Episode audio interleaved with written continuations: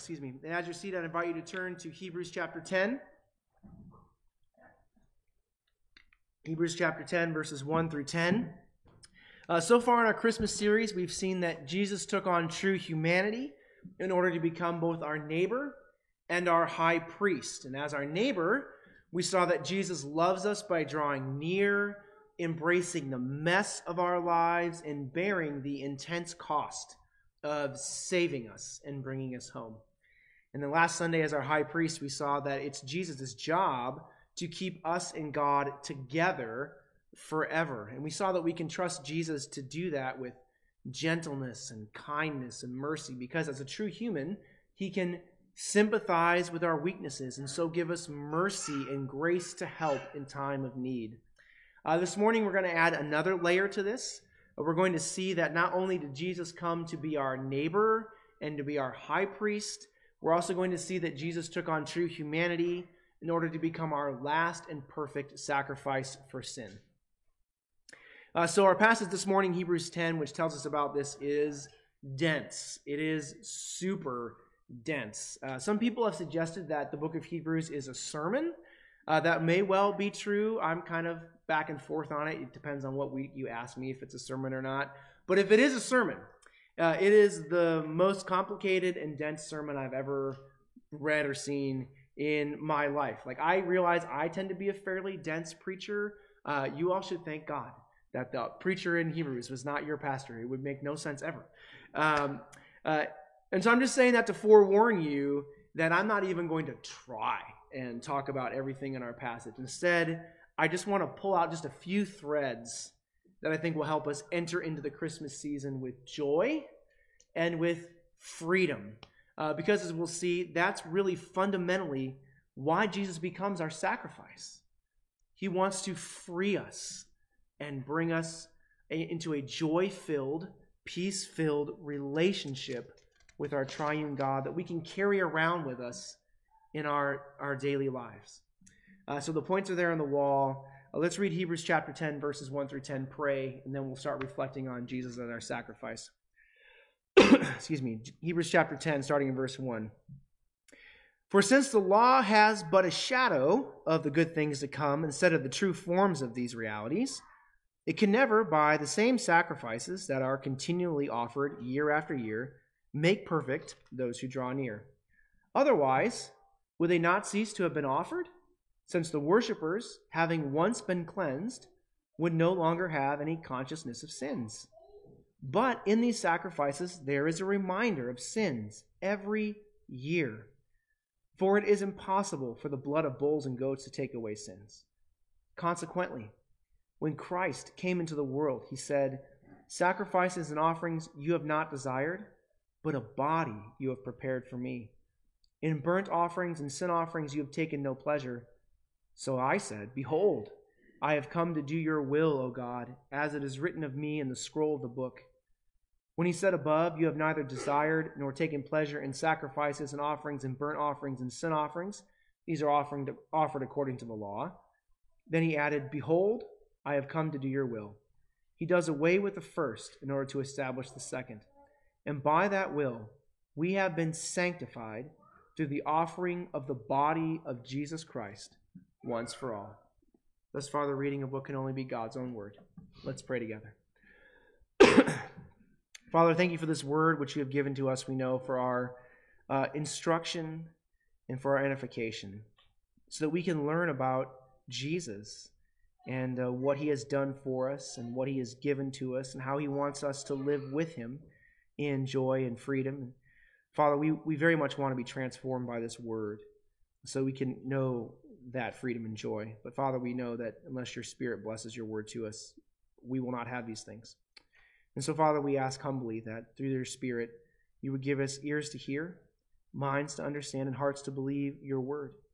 Father, may the words of my mouth as your preacher, and may the meditation of all our hearts as those called to hear and respond to your word, may it all be pleasing now in your sight. And we ask this in Jesus' name. Amen. I told you it was dense. Um, our passage starts off with the author talking about the shadow and the reality, and that's a that's a big topic in Hebrews. But but for this morning, though, it's helpful to know that shadow refers to the Old Covenant temple, priests, and sacrifices. And reality refers to the New Covenant temple, which is Jesus, the New Covenant priest, who is Jesus, and the New Covenant sacrifice, again, Jesus. So, uh, as dense as Hebrews is, all the answers in Hebrews are your classic Sunday school answer Jesus, right? Uh, it can be helpful to think of the term shadow as picture and reality as a person.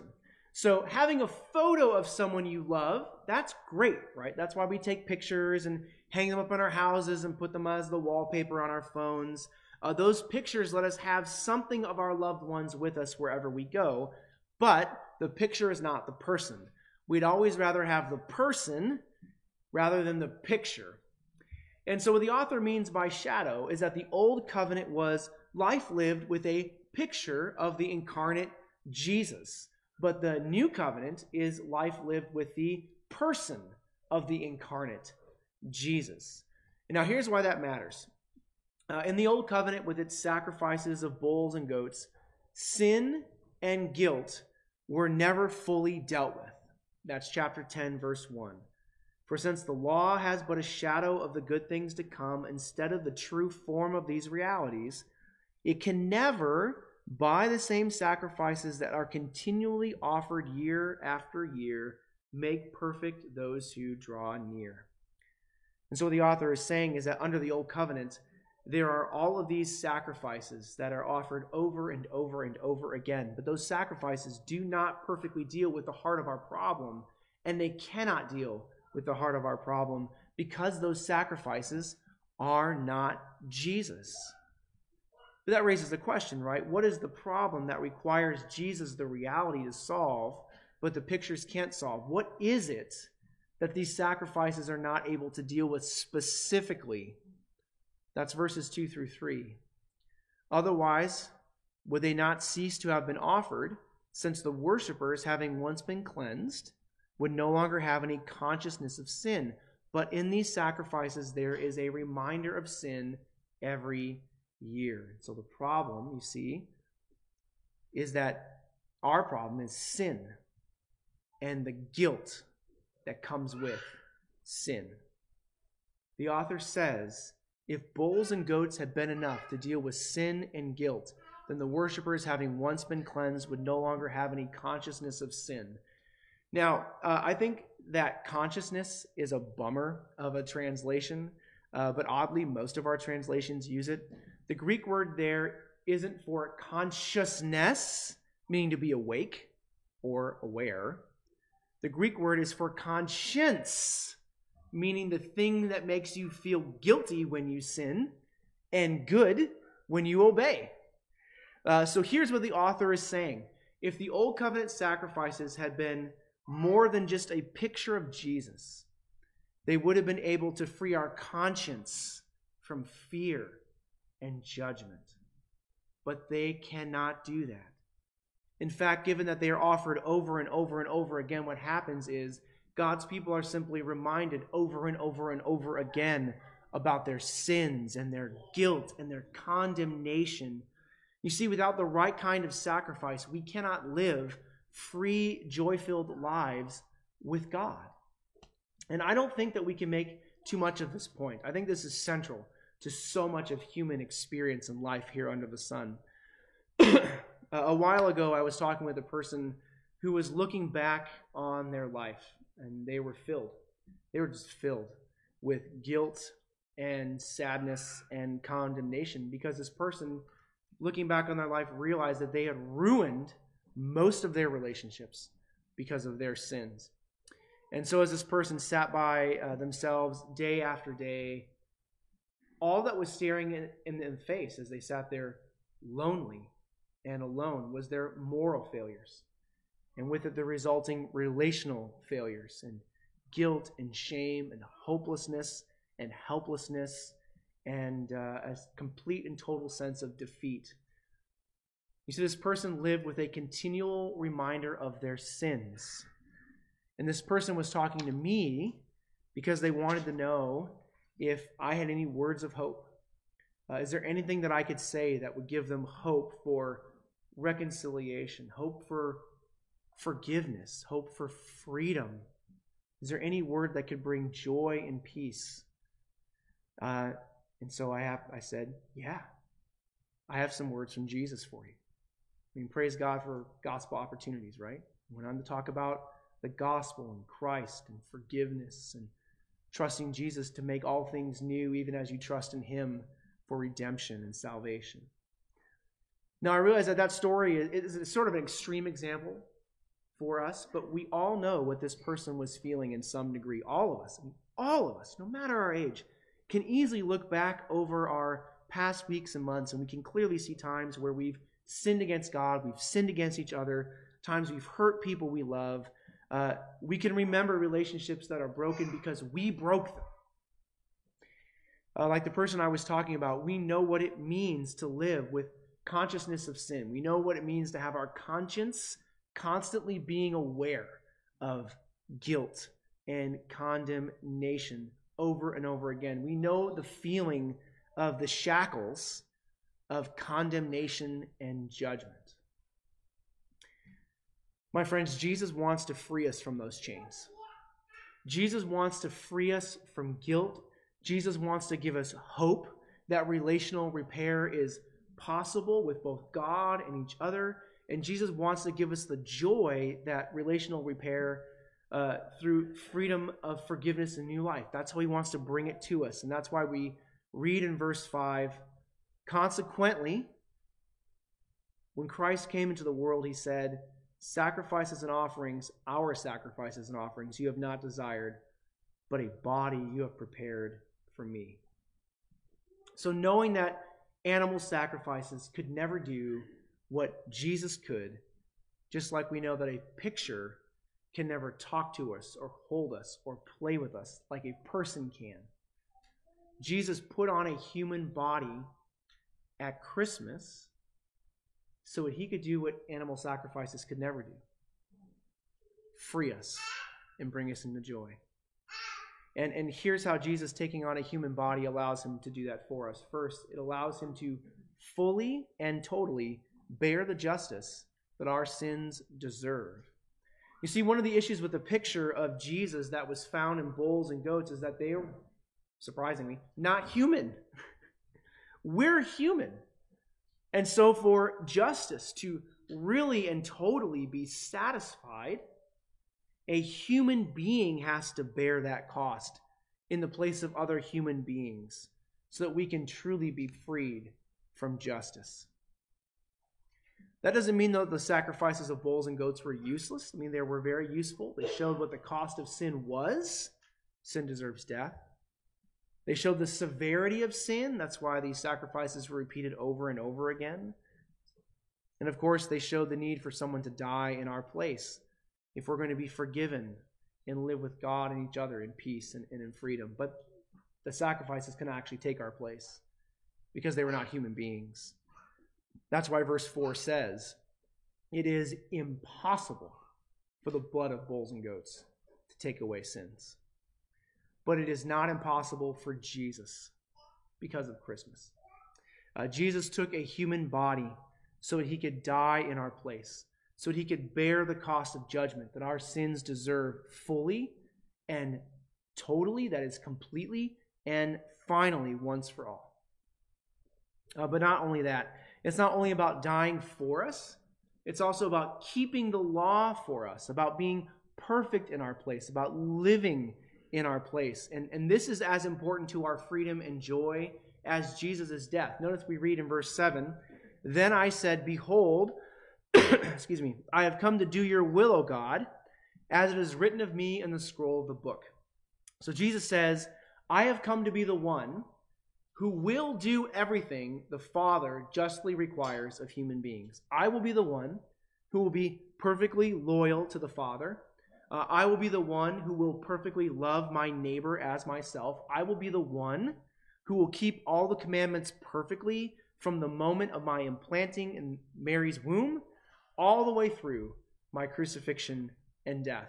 I, Jesus says, will fulfill humanity's requirement to love the Lord my God with all my heart, soul, mind, and strength, and my neighbor as myself, so that through my obedience and my death, I will be able to free my people from guilt and shame and lead them into the joy of new life and hope. So that when my people repent and believe in me, I will give them my death, I will give them my life, and I will free them from guilt, and they will know that I am with them forever. Now, maybe you're thinking, why do I need both things? Well, I have an analogy that I use with my uh, our profession of faith class that I think is helpful in explaining why Jesus has to give us both. So, imagine adults, kids are going to be sad about this because they're on break, but imagine you're back in school and I give you a test and you take the test and you hand it back to me and all the answers are wrong. What grade do you get? You get an F, right? Total failure. now, what if I, as the teacher, what if I erased all of the wrong answers and then I give you back the test? What grade do you get? At best, you get an incomplete because your test is blank. Jesus' death is the equivalent of erasing all of our bad answers. By taking on a human body and dying for us, Jesus effectively wipes out all of our sins and guilt. He cleanses us from them, He frees us from God's judgment. But if that's all Jesus did, you and I would still be in a terrible spot, probably a worse spot. I mean, imagine if that really happened. You fail the test, the teacher erases all the wrong answers, gives it back to you, and then says, Do it again. You are going to be defeated, broken down, because you already were a total failure you know you don't know anything. You're going to take the test again. You're going to fail it again. And if he does it again, you're going to fail it again. You're going to be in so much trouble emotional trouble, spiritual trouble, mental trouble. You'll be destroyed by this. But now imagine instead the teacher erasing all the wrong answers and putting down all the correct ones and handing it back to you. Now, what grade do you get? A plus, right? 100%. Everything's perfect. That is why it is so important that Jesus lived perfectly, a perfectly obedient life as a human. Uh, we don't need, just need and get his death. We also need and get his life. And Jesus gives us both of them so that we can be free from the condemnation of our consciences. So that when we feel guilt for past sins, we can respond, Jesus has died for me. He has wiped that clean. Jesus has borne the cost for me. Jesus has lived for me. I am free from judgment. I don't need to live in, in guilt. No, I can live in hope because Jesus has come to give his own life for me as a gift and then to present his own perfect life in my place to the Father. So that's one reason. That's just one reason why Jesus took on a body so that he could, uh, so he could free you and give you hope, so he could live for you and die for you. Uh, here's a second reason. And by the way, this is not exhaustive of the reasons Jesus took on a human body. But here's a second reason for, for today. He took on a body so that he could actually transform the way that we live. So verses 5 through 7 are a riff on uh, Psalm 40, 6 through 8. Psalm 40 is about how the psalmist knows that what God desires more than sacrifice for sin is obedience. Because obedience living according to God's word is what brings the joys of the kingdom into our everyday life. Uh, so think about the obedience of peacemaking. Think about the obedience of forgiveness, the obedience of generosity, the obedience of sacrificial hospitality, the obedience of prayer, the obedience of worship, of speaking words that are seasoned with the words of the, the Bible. Think about how much better a word spoken in gentleness is in conformity to the commands of Jesus than a word spoken in anger. Uh, and you'll realize why the love Lord's love, Lord loves obedience so much more than sacrifices for sin. It is when we live according to God's word that the joys of the kingdom come in this sort of fullness and this in this experiential way that makes us go, "Oh man, I just love being with Christians." Uh, because they they they're just so kind, just like God calls them to be. That's that's part of the, the joy that Jesus wants to bring in. But the problem with bulls and goats is they cannot produce that obedience in us. they cannot transform us into the image uh, of Jesus. There were pictures of that transformation. In the Old Covenant, worshippers would eat those sacrifices, in part as a picture of God's promise to change them and to mature them and grow them. But by themselves, those sacrifices could not produce moral renovation and spiritual change in God's people.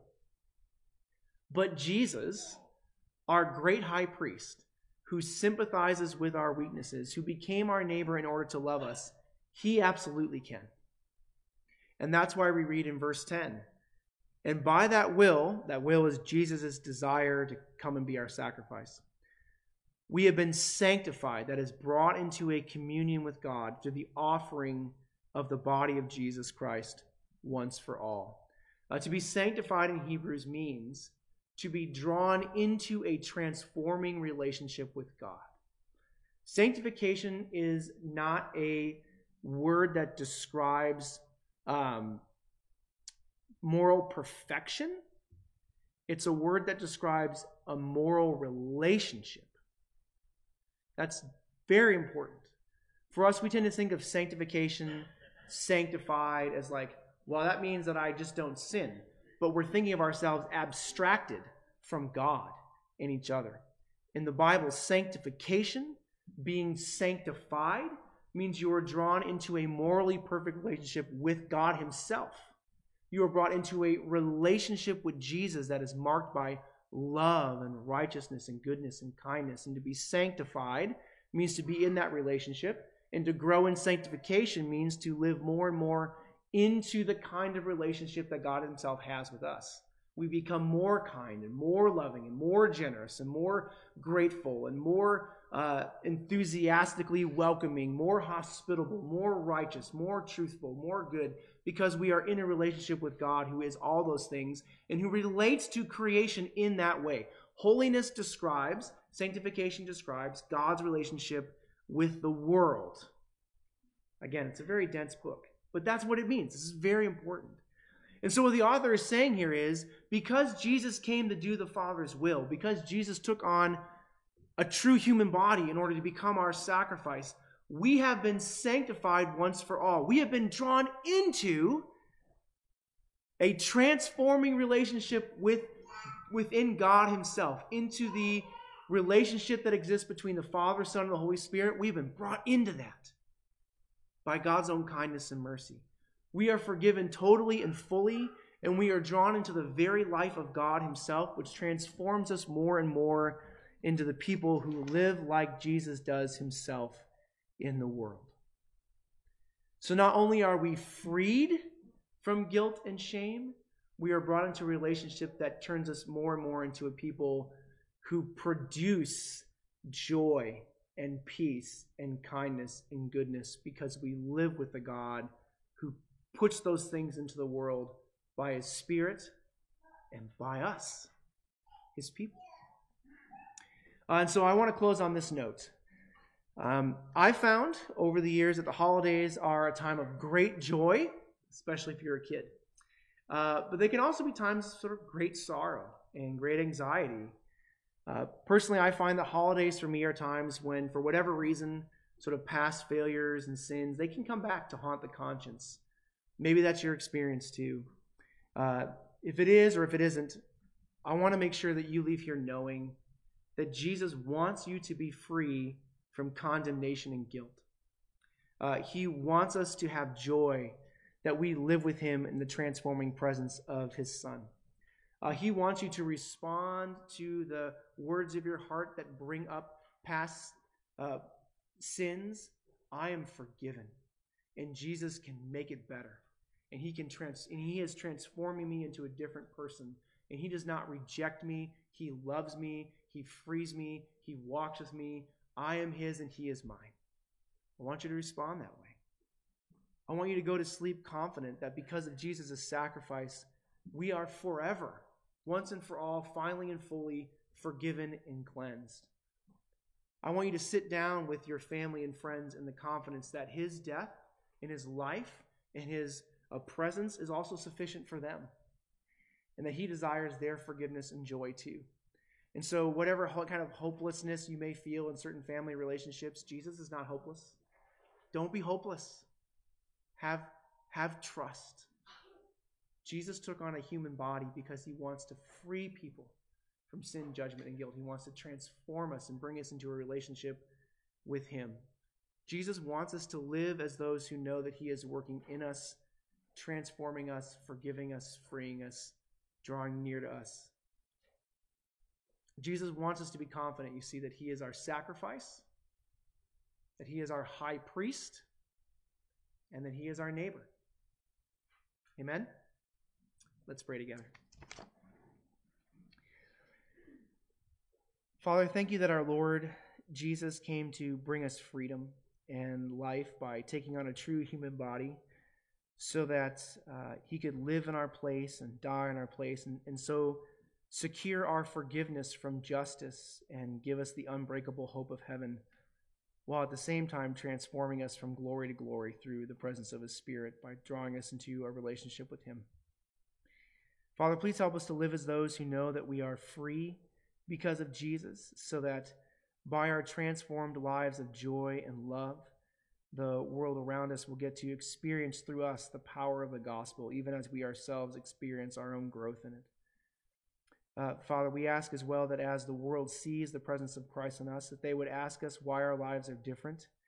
And then we ask too that you would help us to bear witness to the gospel of Christ so that they can join us in the freedom and joy that are ours through him who took on a human body uh, to bring us to himself.